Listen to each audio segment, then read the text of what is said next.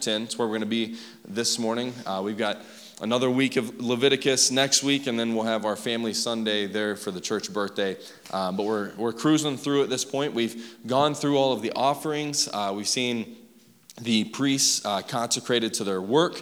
Uh, we've seen them um, make the first sacrifices uh, for the people. Um, and we've seen that the Lord accepted their offering, that it worked. The whole purpose of Leviticus was for God to establish and show his holiness, but also set up the sacrificial system so that God's people could once again be in his presence. And what Leviticus chapter 9 shows us is that it worked. And that's so exciting. When, when we walk through our life and we're trying to figure out, as a believer, is what I'm doing working? Uh, first off, the, the, the, question should be um, did, did Jesus' finished work on the cross um, do anything? And then the answer is yes. And because of that, yes, it is working. There's something very tangible. I see it. I see evidence. I know exactly what is going on. This is evidence of the Lord's work in my life. And, and last week I shared of that light bulb moment when I was a, a younger, newer believer. And we had a prayer chain uh, that we were establishing before service ended. Hey, make sure you sign up. And then by the time we were out at lunch, uh, the prayer chain was going around for this kid to get a lung transplant, and it happened. And it's like, wow, this works. So it's so exciting to see that. And even more so, being in the new covenant, we see and we know what Jesus came and he fulfilled on our behalf. That we no longer have to do this system because Jesus fulfilled this system, being the perfect sacrifice. But what this does is it shows us that there truly is a need for, for God to intervene, and there's a need for us to be committed to this walk with the Lord. So we come here to chapter 10 and we see the, the first fumble, if you will. We're going to read all through chapter 10. And I'll go ahead and preface, as I always do. Uh, there's some names that I can't name, and uh, a doctorate, a doctor of, of the Bible uh, told me one time. He said, "I don't have time uh, to pretend like I know, and uh, also for us to be distracted." So I'm going to use initials uh, because it is what it is sometimes, church. so now N and A, the sons of Aaron, each took his censer and put fire in it, and laid incense on it, and offered unauthorized fire before the Lord, which he had them, and they died before the Lord. Then Moses said to Aaron, This is what the Lord has said Among those who are near me, I will be sanctified, and before all people, I will be glorified. And Aaron held his peace.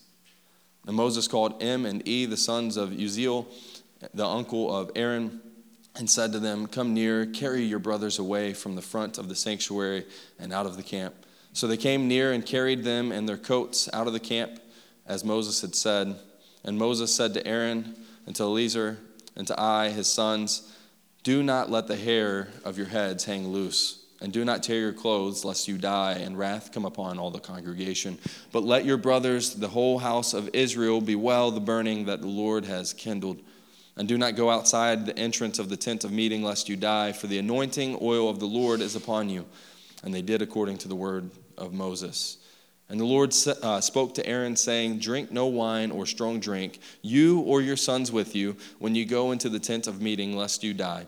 It shall be a statute forever throughout your generations. You are to distinguish between the holy and the common, between the unclean and the clean. And you are to teach the people of Israel all the statutes that the Lord has spoken to them by Moses. Moses spoke to Aaron and to Eleazar and to I, his surviving sons Take the grain offering that is left of the Lord's food offering and eat it unleavened beside and eat it unleavened beside the altar, for it is most holy. You shall eat it in a holy place, so I am commanded. But the breast that is waved and the thigh that is contributed you shall eat in a clean place, you and your sons and your daughters with you, for they are given as your due and your sons' due from the sacrifices of the peace offerings of the people of Israel. The thigh that is contributed and the breast that is waved, they shall bring with the food offerings of the fat pieces to wave for a wave offering before the Lord, and it shall be yours and your sons with you as a due forever, as the Lord has commanded. Now Moses diligently inquired about the goat of the sin offering, and behold, it was burned up. And he was angry with Eleazar and I, the surviving sons of Aaron, saying, Why have you not eaten the sin offering in the place of the sanctuary, since it is a thing most holy and has been given to you, that you may bear the iniquity of the congregation, to make atonement for them before the Lord? Behold, its blood was not brought into the inner part of the sanctuary. You certainly ought to have eaten it in the sanctuary, as I commanded. And Aaron said to Moses, Behold, today they have offered their sin offering and their burnt offering before the Lord, and yet such things as these have happened to me. If I had eaten the sin offering today, would the Lord have approved? And when Moses heard that, he approved. That's God's word for us this morning, church. Let us be in an attitude of prayer. Father God, we come to you humbly uh, and just asking for wisdom. Lord, just praying that your word would be become clear to us uh, this morning as we look at chapter 10 here in Leviticus. Lord, we're, we're faithful. We're being faithful. We're, we're diving into this difficult text, God, and we pray that you would just, Lord, would you do that even here and uh, the practical application uh, to our lives even today. So, Lord, would you do that even here in chapter 10? God, would you sanctify us according to your word and use us for your purpose uh, today? And God, just show us the need to, to, to flee from sin. God, would we see that there's consequence uh, to our sin? God, and would we see that there's uh, commands that we ought to carefully instruct others about? But may we remember your grace through it all, God, that we are, we are not those who are struck down, but rather those who have been drawn near to you through the Son and now have forgiveness. Thank you, God. It's in Jesus' name we pray. Amen. Amen. So, the first point when we look here at Leviticus chapter 10 is consequences of sin. Point number one consequences of sin. There, there are consequences, right? This seems so basic and so simple, elementary, right? But this is something that we always have to go back to. And you'll, you'll notice that in your walk as a Christian, a lot of it seems to be something that you've heard before. And indeed, you probably have. But do not let it become stale. And this point also should not become stale because if we do not understand God's holiness, then we don't see sin. And if we don't see sin and don't acknowledge sin, then we don't see that there are consequences to our sin. You see, our actions have consequences, and that's what happens here, right? Um, I was talking to, to someone yesterday, um, and we just were sharing just the difference in, in school today and what students deal with today versus what we dealt with 10 years ago. And it's a lot of the same homework on time, right? They would give me bad grades. Failed to submit my homework, I failed the class, right? They would give me bad grades. And we talked about how that just doesn't happen um, anymore. It's just you, you don't want to give them that, that failure. It's incomplete, and, and they have an opportunity to, to make it complete um, before an X, X amount of time, right? But even for me, we were right on the, the, the fringe of just everybody passing. We're just going to keep passing them, and eventually they'll catch on. And let me tell you something they passed me, they passed me, they passed me. And guess who didn't catch on? Until he was adult and looked back and I was like, man, like I, I should have just picked up on these, these traits. I should have been a little bit more diligent with my work. And those are things that I've had to overcome, but it wasn't instilled in me and it's not being instilled today. There's consequences. I almost experienced that this morning. Ever last night, our three year old, she saw my Spider Man socks. And I'm just trying to get her to bed. We had a great summer chill, really fun time fishing. Um, Nora Lopez. Uh, was dethroned of her uh, championship, her trophy. Um, and I'm not proud to say that because I, I still have not won. At least Nora's like one for two, right? Um, Kate kept fishing until like the sun was about to come up. Uh, Grammy, also make sure you get the fish out of your trunk uh, too. So uh, we, we put them, you got them, all right, cool. That would be bad news. Been there, done that. Um, but last night we, we get Ever home and we're going to put her to bed and she sees these Spider Man socks that she had gotten for me and she says, Dad, wear these. And I'm like, not going to wear them right now. It's, it's bedtime. I'm not wearing the socks. She's like, tomorrow, wear them. This one, me, miss, miss one. Like, they don't match, but cool. Like, this is my daughter's command to me, mismatch and all. We're going to go for it. I put them on. She's still asleep. I've got jeans on today, so she can't really see them. We walk into the church, and she sees the red one pop out, right? Red, just it, it just stands out. She says, You wore the socks. And I was like, Yes. Yes, I did. And she didn't see the other one. She said, Let me see the other one. and I'm being tested. And I said, Don't worry. It's the mismatch. It's got the red face, it's a black sock. Don't worry. And she gave me a hug and she said, Dad, Dad, I love you, right? And she was so excited. And don't all, because I can tell you that if it wouldn't have been the right sock, everything, church wouldn't have happened this morning. Ever would have put this place up in a flame so fast. And the reason is, is she had a command that she wanted me to carry out, to follow through with. And I had the choice. And the choice allowed me to face a consequence. Either the consequence, which was a reward, right? Where she gave me a hug and she, she showed her affection and her love for me because of my obedience to her, right? It sounds so backward talking about being obedient to a three year old, but I was but so much more so for God, right? Because we have this choice as Christians that we can either obey and willfully obey His word or not. And there's the reward in heaven, church, that we are going to get one day. But we don't understand sometimes that we bring trials and we bring affliction on us because of our decisions and our sin. We do things and we face the consequence and we shake our fist at God, and God's like, I told church that God puts upon us. God's saying, don't go that route because there's trial and affliction down there. There's trial and affliction toward being obedient too, but there's a lot more trial and there's a lot more error this way. So follow me and be obedient to me. God had just set up this sacrificial system, and then Aaron's sons went and played with fire, literally. They went and, and they, it, it says in verse 1 that they um, had this unauthorized, they offered an unauthorized fire before the Lord, which he had not commanded them. Now, this is huge because it's not like they did something God told them not to do. It's just that they did the opposite of what God told them to do. So sometimes when we're reading the scriptures, we're always looking for what don't I do? What don't, God, can I do this? Right? And we're always looking for, for those. And the reason we want that is because we want there to be lines where it's like, I can get all the way up to this line and I can step on it and I haven't crossed it. But understand that God's word is telling you what to do. So the natural inclination, the natural answer to that is that whatever the opposite of what he's telling you to do, right, don't do it. Don't add to what he's told you to do. Consider even Eve's sin is almost like this. God didn't tell her not to touch it, that she couldn't touch it. But what did she say to the devil? She said, He said, I can't even touch it. No, he said, Don't eat it. Don't eat of the tree in the midst. So they offer up this unauthorized, or uh, in the original language also is, is, strange. So it was strange. Why? Because it was foreign. It was foreign to God. You know what else is foreign to God? Sin, because God does not have that in his nature. It's not so it's something he is aware of, but it's strange, it's foreign to the Lord. And the Lord had commanded them, uh, had not commanded them, rather, to do this. And see, church, sometimes we do this with the Bible. We do this with our walk with, with Jesus, as we make things way more complicated than they need to be.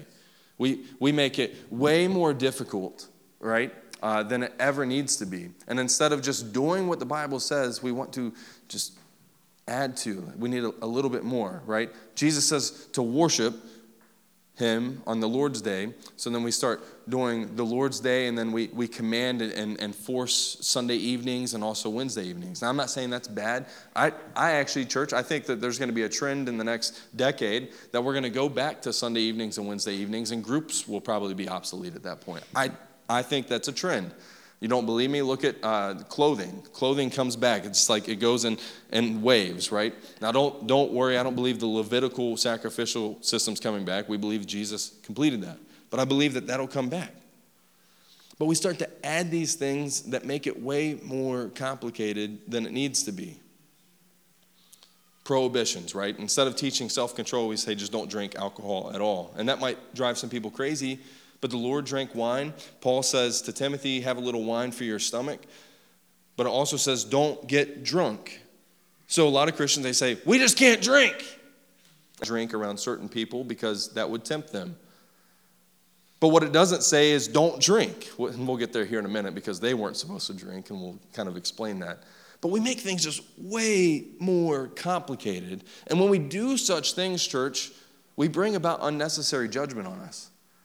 See, God didn't say no fire or no offering, but He says, this is the fire and this is the offering. He laid out the boundaries and He gave the tools and He gave the intent and so on.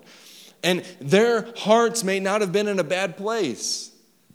But instead of doing what God told them to do, they went and did it the way that they wanted to do it and offered up unauthorized or strange fire before the Lord. And it says that he had not commanded them. And you know what? Instead, the fire, it says a fire came out before the Lord and consumed them. And they died before the Lord. And he was carried away by his brothers. They, they were carried away by their brothers. Church, our sin has consequences, and even more so for, for believers. It, it's so funny to me, we, we shake our fist at the outside world, right? Those who don't understand the Bible because they don't have the God of the Bible living in them. But what it teaches us about Christians is that our sin is actually worse because if we know and proclaim the grace that saves to be the grace that saved us, yet we continue sinning, we are blaspheming the name of Christ. Hebrews 10, verses 26 through 31. And know the word and have it is. For us who know the truth and know the word and have the word and have understanding of the word living in us, being the Holy Spirit, how can we continue sinning? Because Hebrews, the author, who's unknown, says this For if we go on sinning deliberately, after receiving the knowledge of the truth, there no longer remains a sacrifice for sins, but a fearful expectation of judgment and a fury of fire that will consume the adversaries. Anyone who has set aside the law of Moses dies without mercy on evidence of two or three witnesses. How much more punishment do you think will be deserved by the one who has trampled underfoot the Son of God and has profaned the blood of the covenant by which he was sanctified? and has outraged the Spirit of grace. For we know him who said, Vengeance is mine, I will repay. And again, the Lord will judge his people. It is a fearful thing to fall into the hands of the living God. I mean, consider, consider those words trampled underfoot the Son of God and profaned the blood of the covenant. How can we sing how precious is the blood, right? How can we sing these things and then not live as though as those who have been saved by the blood that washes us white as snow. Christians must, not maybe, must live as believers. We're in a process, yes. Don't get me wrong. But the word is clear about how we are to live, what we are to speak, for, what we are to speak a parent, how we are to rebuke, how, how we are to use our language, the intent in which we use our language, the language that comes from our mouth, everything about our life. And see, none of this can happen if we don't believe that God is holy. All of this is about God's holiness and about our separation because of sin and God wanting to redeem his people back into his presence through this system. So if we believe he's holy, then we will become, if we believe, if we believe he's holy, and only then will be changed. But we have to be committed to understanding. Point number two commitment to understanding. If we believe he's holy, we'll be committed. Committed to understanding his word, committed to the teaching of his word, committed to teaching his word, so uh, I'll get ahead of myself here a little bit because I just I want everybody to listen because if I say teach his word then a lot of you are like, "Well, I don't have the gift of teaching. I don't have to teach or I'm not a pastor. I'm not in the Sunday school, like I'm not teaching the kids, so I don't need to teach." But we believe in the priesthood of all believers. So the priests receive this task to teach God's people his word, right? To, to commit to showing them what is clean, what is unclean and holy and common, all of these things. So, because of the priesthood of all believers, because the Holy Spirit is now living inside of you and Jesus is our high priest, you have a duty to go and to teach people all that Jesus has commanded. Again, we'll get there, but listen up. We have to be committed to understanding. We have to because we are not nat- we're not naturally inclined to holiness. It's not something that we come out doing. It's not um, something that is in our nature. Paul tells us about our nature uh, when he writes to the church of Ephesus and says, "We were children of wrath by nature, but God has God has made us children of grace." Children of the light, right? We are children of God because we've been adopted by the blood of Jesus. But naturally, even when we come to faith in Christ Jesus, we're not inclined to these things. But we are slowly being transformed that way. But, church, we have to be willful. We have to be committed. We have to be um, humble to do so. We see when the world tells you that you are enough and then the Bible says you're not and you come to that, how do you begin to learn from the Word? Maybe you've been in church all your life and you've heard from it and you think you know. And I think I know because I've, I've read all these commentaries on this passage. But what if every time I read Leviticus 10, I approached it in a humble manner, saying, God, I don't care what I've been taught. I care about what you have to say. And though your word doesn't change, maybe I had it wrong the first time. See, this was the sons of Aaron. They were, they were not humble and they were not committed to learning and they were not listening. And it wasn't simply the people. Notice it wasn't the people that failed first, it was the sons of Aaron, the priest. So Moses, he needs to get everyone's attention back to holiness and what exactly that is. So they needed to be committed. Nine wine or strong drink. You, the Lord is speaking to Aaron. It says, The Lord spoke to Aaron, saying, Drink no wine or strong drink, you or your sons with you, when you go into the tent of meeting, lest you die. It shall be a statute forever throughout your generations. So they have this, this new command that when they're doing this, they are not to have any wine or any kind of strong drink. And you know, I found this super interesting, and maybe you all don't, but I thought it was really cool. I thought strong drink, I had to look it up. I'm like, I think I got it. It's going to be some kind of like 100 proof thing. Uh, the, the Christian Standard Bible actually translates strong drink to beer. Uh, which is really interesting to me because beer is like one of like the lowest of contents. But really what it's getting at because they're not talking about ipas right? They're not saying like the, the 8 or 9% beers right? They're just it's just saying that whenever you go in there don't drink period. Wine was very common. It says strong drink. Anything that were to alter your thinking when you go into the tent of meeting don't do it and the reason was not to start a prohibition, right? It says that this will be a statute forever for all the generations, but it was for the priest when they enter the tent of meeting to represent the people before God, that they would be uh, sober minded and have a clear understanding and a focused commitment to that which is holy. Because if they were to do that, they could become sleepy, right? I tell you plenty of times watching the Meadows family growing up, you get sleepy, right? You have a drink. I know growing up and, and watching the world that you have enough drinks and you become, God is saying, don't. And you become not focused on the task which is at hand. And God is saying, don't do that because this is a very serious thing. And if you consecrated yourself to this job, then you need to be committed to this job when you go into doing this. Again, this is not a prohibition. I'm saying but what I'm saying is, is God is so holy, and He needed His people to be committed to understanding and committed to the job which they were consecrated to, representing the people. They needed a perfect priest, and they weren't going to find one until Jesus came. God's setting the table, He's raising the bar, and He's showing them that they need to take this seriously. 1 Peter 5, verses 6 through 9. It says, Humble yourselves, therefore, under the mighty hand of God, so that at the proper time he may exalt you, casting all your anxieties on him because he cares for you. Be sober minded, be watchful. Your adversary, the devil, prowls around like a roaring lion, seeking someone to devour. Resist him, firm in your faith, knowing that the same kinds of suffering are being experienced by your brotherhood throughout the world. So that sober minded, again, you look at that. That's important because it, it's not dealing specifically with alcohol there, but what it's saying is that we need to be clearly focused and committed to this word by which we were saved. So if this word saved you, then this word will sustain you. And since this word sustained you, this word will sanctify you and make you like Jesus each and every day. So it saved you, and it's sanctifying you, and it's sending you, it's calling you, right? A broken line here with the sons of Aaron.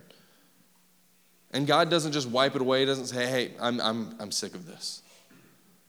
No, He makes it right. He says, hey, you need to be committed. Here's one way to be committed. When you go in there, don't drink wine or strong drink. Verses 10 and 11. You are to distinguish between the holy and the common, and between the unclean and the clean. And you are, you are to teach the people of Israel all the statutes that the Lord has spoken to them by Moses.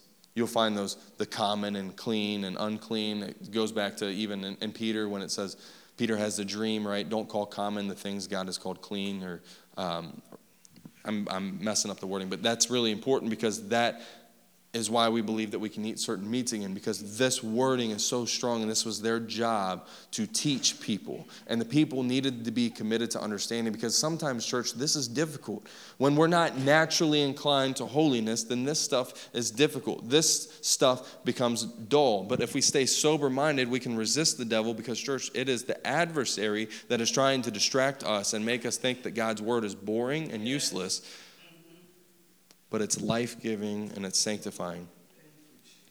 What does this commitment have to do with me? Their job, the priest, was to, to teach the people. They needed to be committed to understanding, right? Now, consider since you are part of the priesthood of all believers, consider the words from Jesus when he says this, and it's all too familiar. We read it nearly every week, it seems like every church, right? But the Great Commission, Jesus came and said to them, All authority in heaven and on earth has been given to me.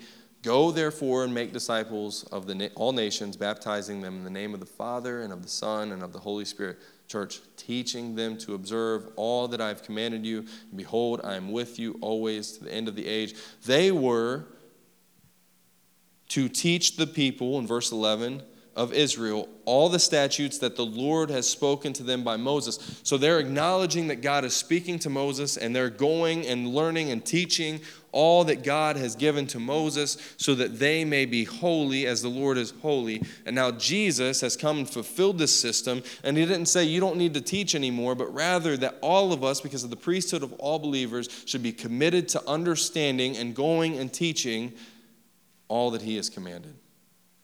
It is the way that we are to live, and it is the way we are to call others to live as well. By calling them to faith in Jesus, and then that new life begins then, and God begins that process on them right then and there. We have Jesus as our high priest. So we have everything that we need. And now we are to carefully, carefully teach others this word. Now, we must be, each individual must be committed to understanding. That's not just any one person in the church. It's not like we have one like superior believer here in the church. Yes, someone here knows more than everybody about them. It wouldn't be me because the Lord is working in you all and through you all, and it is so humbling to see that every time. So, yes, someone here is smarter. They would win the Jeopardy for Christians, right? Yes. But it's not about that. It's about all of us together being committed.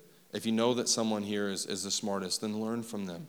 And there's an area, I guarantee you, of your life that you've experienced something that they haven't, and they can learn from you. But we have to be committed to understanding. We have to be committed to the teaching of God's word, all that He has commanded. But the only way we get that, the only way we can begin to, to be committed and to live a life of holiness and to commit ourselves to holiness is that if we understand that we're covered by grace. Point number three. You see, all of this bad had happened, and it would have been a good reason to just give up.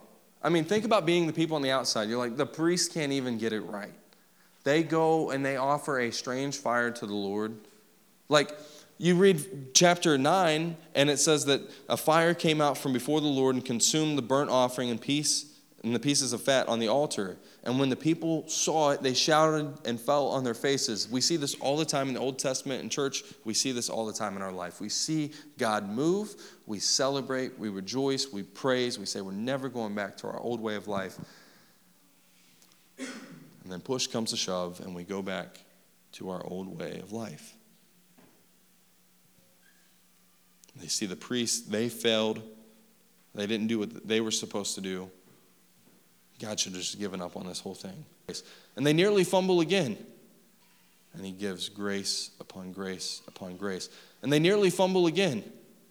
But there's a difference. There's something that happened. Verse 19. They, they nearly did it again. They had a command and they didn't listen to it. And that command there in, in, verse 16, you see, right before verse 16, they, they offer up the, the new sacrifices, uh, the sin offering, and they give it to the Lord. But then Moses, in verse 16, it says he diligently inquired about the goat of the sin offering. Why? Because they were supposed to eat it. It was a part of God's command that they would eat it and they wouldn't just burn it up, but they did. So Moses confronts them and he says, Why would you do that? It says that is the most holy thing. It's been given to you that you may bear the iniquity of the congregation to make atonement in verse 17 for them before the Lord. See, their job was so serious that what they were doing was supposed to represent a covering, a, an atonement for their sins. Not merely a meal, not just an offering that, that provided for these priests, but no, they were to do this and symbolically eat. And it represented the forgiveness of the congregation's sins. And Moses says, You messed up. And then Aaron said to Moses, Behold, today they have offered their sin offering and their burnt offerings, offering before the Lord. And yet such things as these have happened to me. Aaron just lost his sons. And we're going to find out later in chapter 20 that the priest killing the people. That even mourning death of loved ones would have distracted them from this job. And, church, that's why this job was only fit for our Savior, Jesus. And he says this He says, If I had eaten the sin offering today, would the Lord have approved? So, Aaron then knows that he's not holy enough for this job. He has seen his sons consumed by fire and sees just how holy God is and how separated God wants to be from sin. See, church, we do. We live in a fear of the Lord, such as awe and wonder, because we know who He is and what He's capable of. We are not to live in fear of God that, that we will be struck down. And, church, we could. We know that. But that's an awe and wonder, not a fear that the world faces, not knowing whether or not we have today or tomorrow. But we also know that what he accomplished brings us grace upon grace. That we don't have to live perfectly. Indeed, we know that we could never live perfectly. But we look to him and the hope and the joy that we have in him so as to not live in fear. This grace upon grace. John 1, verses 16 and 17 says this For from his fullness we have all received through Jesus Christ. Church, they given through Moses. Grace and truth came through Jesus Christ. Church, they longed for the day to be able to see Jesus, their Lord. They knew that. They received the law and that law pointed to their need for Jesus to come. And, church, we have that. How can we continue to, to, to go about sinning if we've truly experienced grace? If you know that you're covered by grace, how can you continue to sin? And that's a question we must ask ourselves every day. We have a high priest now standing at the right hand of the Father, sitting there on the throne representing us. It says in Hebrews 4 15 through 16, For we do not have a high priest who is unable to sympathize with our weaknesses, but one who in every respect has been tempted as we are, yet without sin. Let us then with confidence draw near to the throne of grace that we may receive mercy and find grace to help in time of need. Ben, if you want to come back up, I want that to be something that just stands out to us. Remember that you're covered in grace grace upon grace upon grace. Each and every morning, church, do not think about the day behind and think of all the shortcomings, but rather repent and know, church, that you are forgiven of those sins and make today the day where you will remember that you were co- uh, covered by grace and you were committed to this cause, committed teaching others, standing, committed to word. And it says, let us then with confidence draw near to the throne of grace that we may receive mercy and find grace to help in time of need.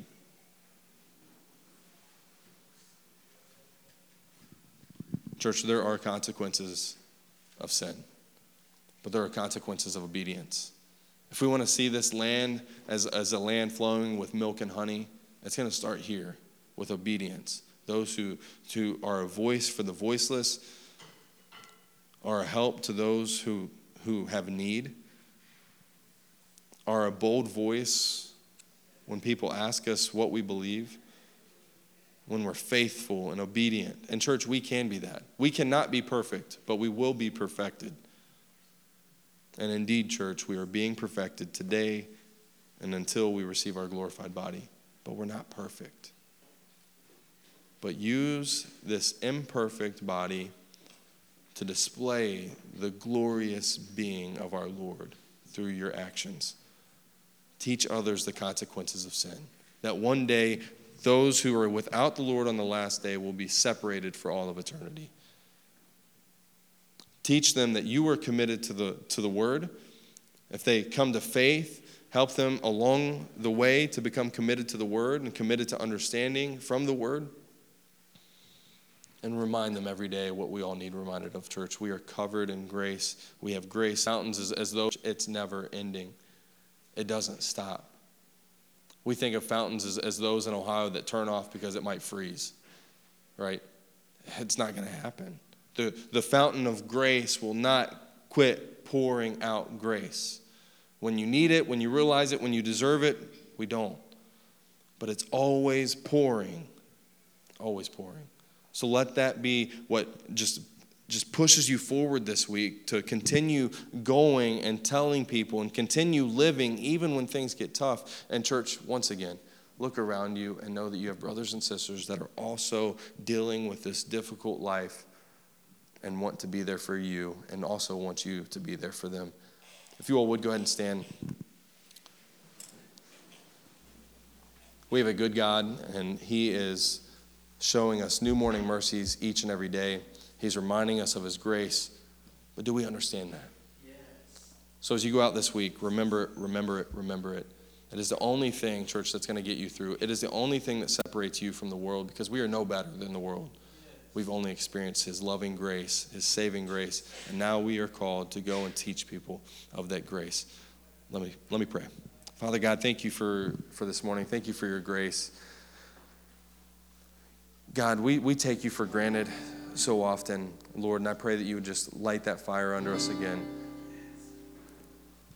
God, it, it's scary to, to read stories of, of people um, being consumed by fire day of grace and of truth. Today is the day of repentance. God, that those who don't know you can know you today. God, and those who do know you can glorify you today. Today's not the last day. This isn't the last minute. This isn't the last second. We have time to glorify you, and we have time to go and tell others of you. God, we pray that as we are obedient to you, as your Spirit just leads us, God, that you would lead us to those who don't know you, and God, that you would already open those doors and you would draw them to yourself through the proclamation of the gospel. So, God, use us to, as your voice. Let us be your hands and feet. Let us serve others that they may see you and know you. In Jesus' name we pray. Amen.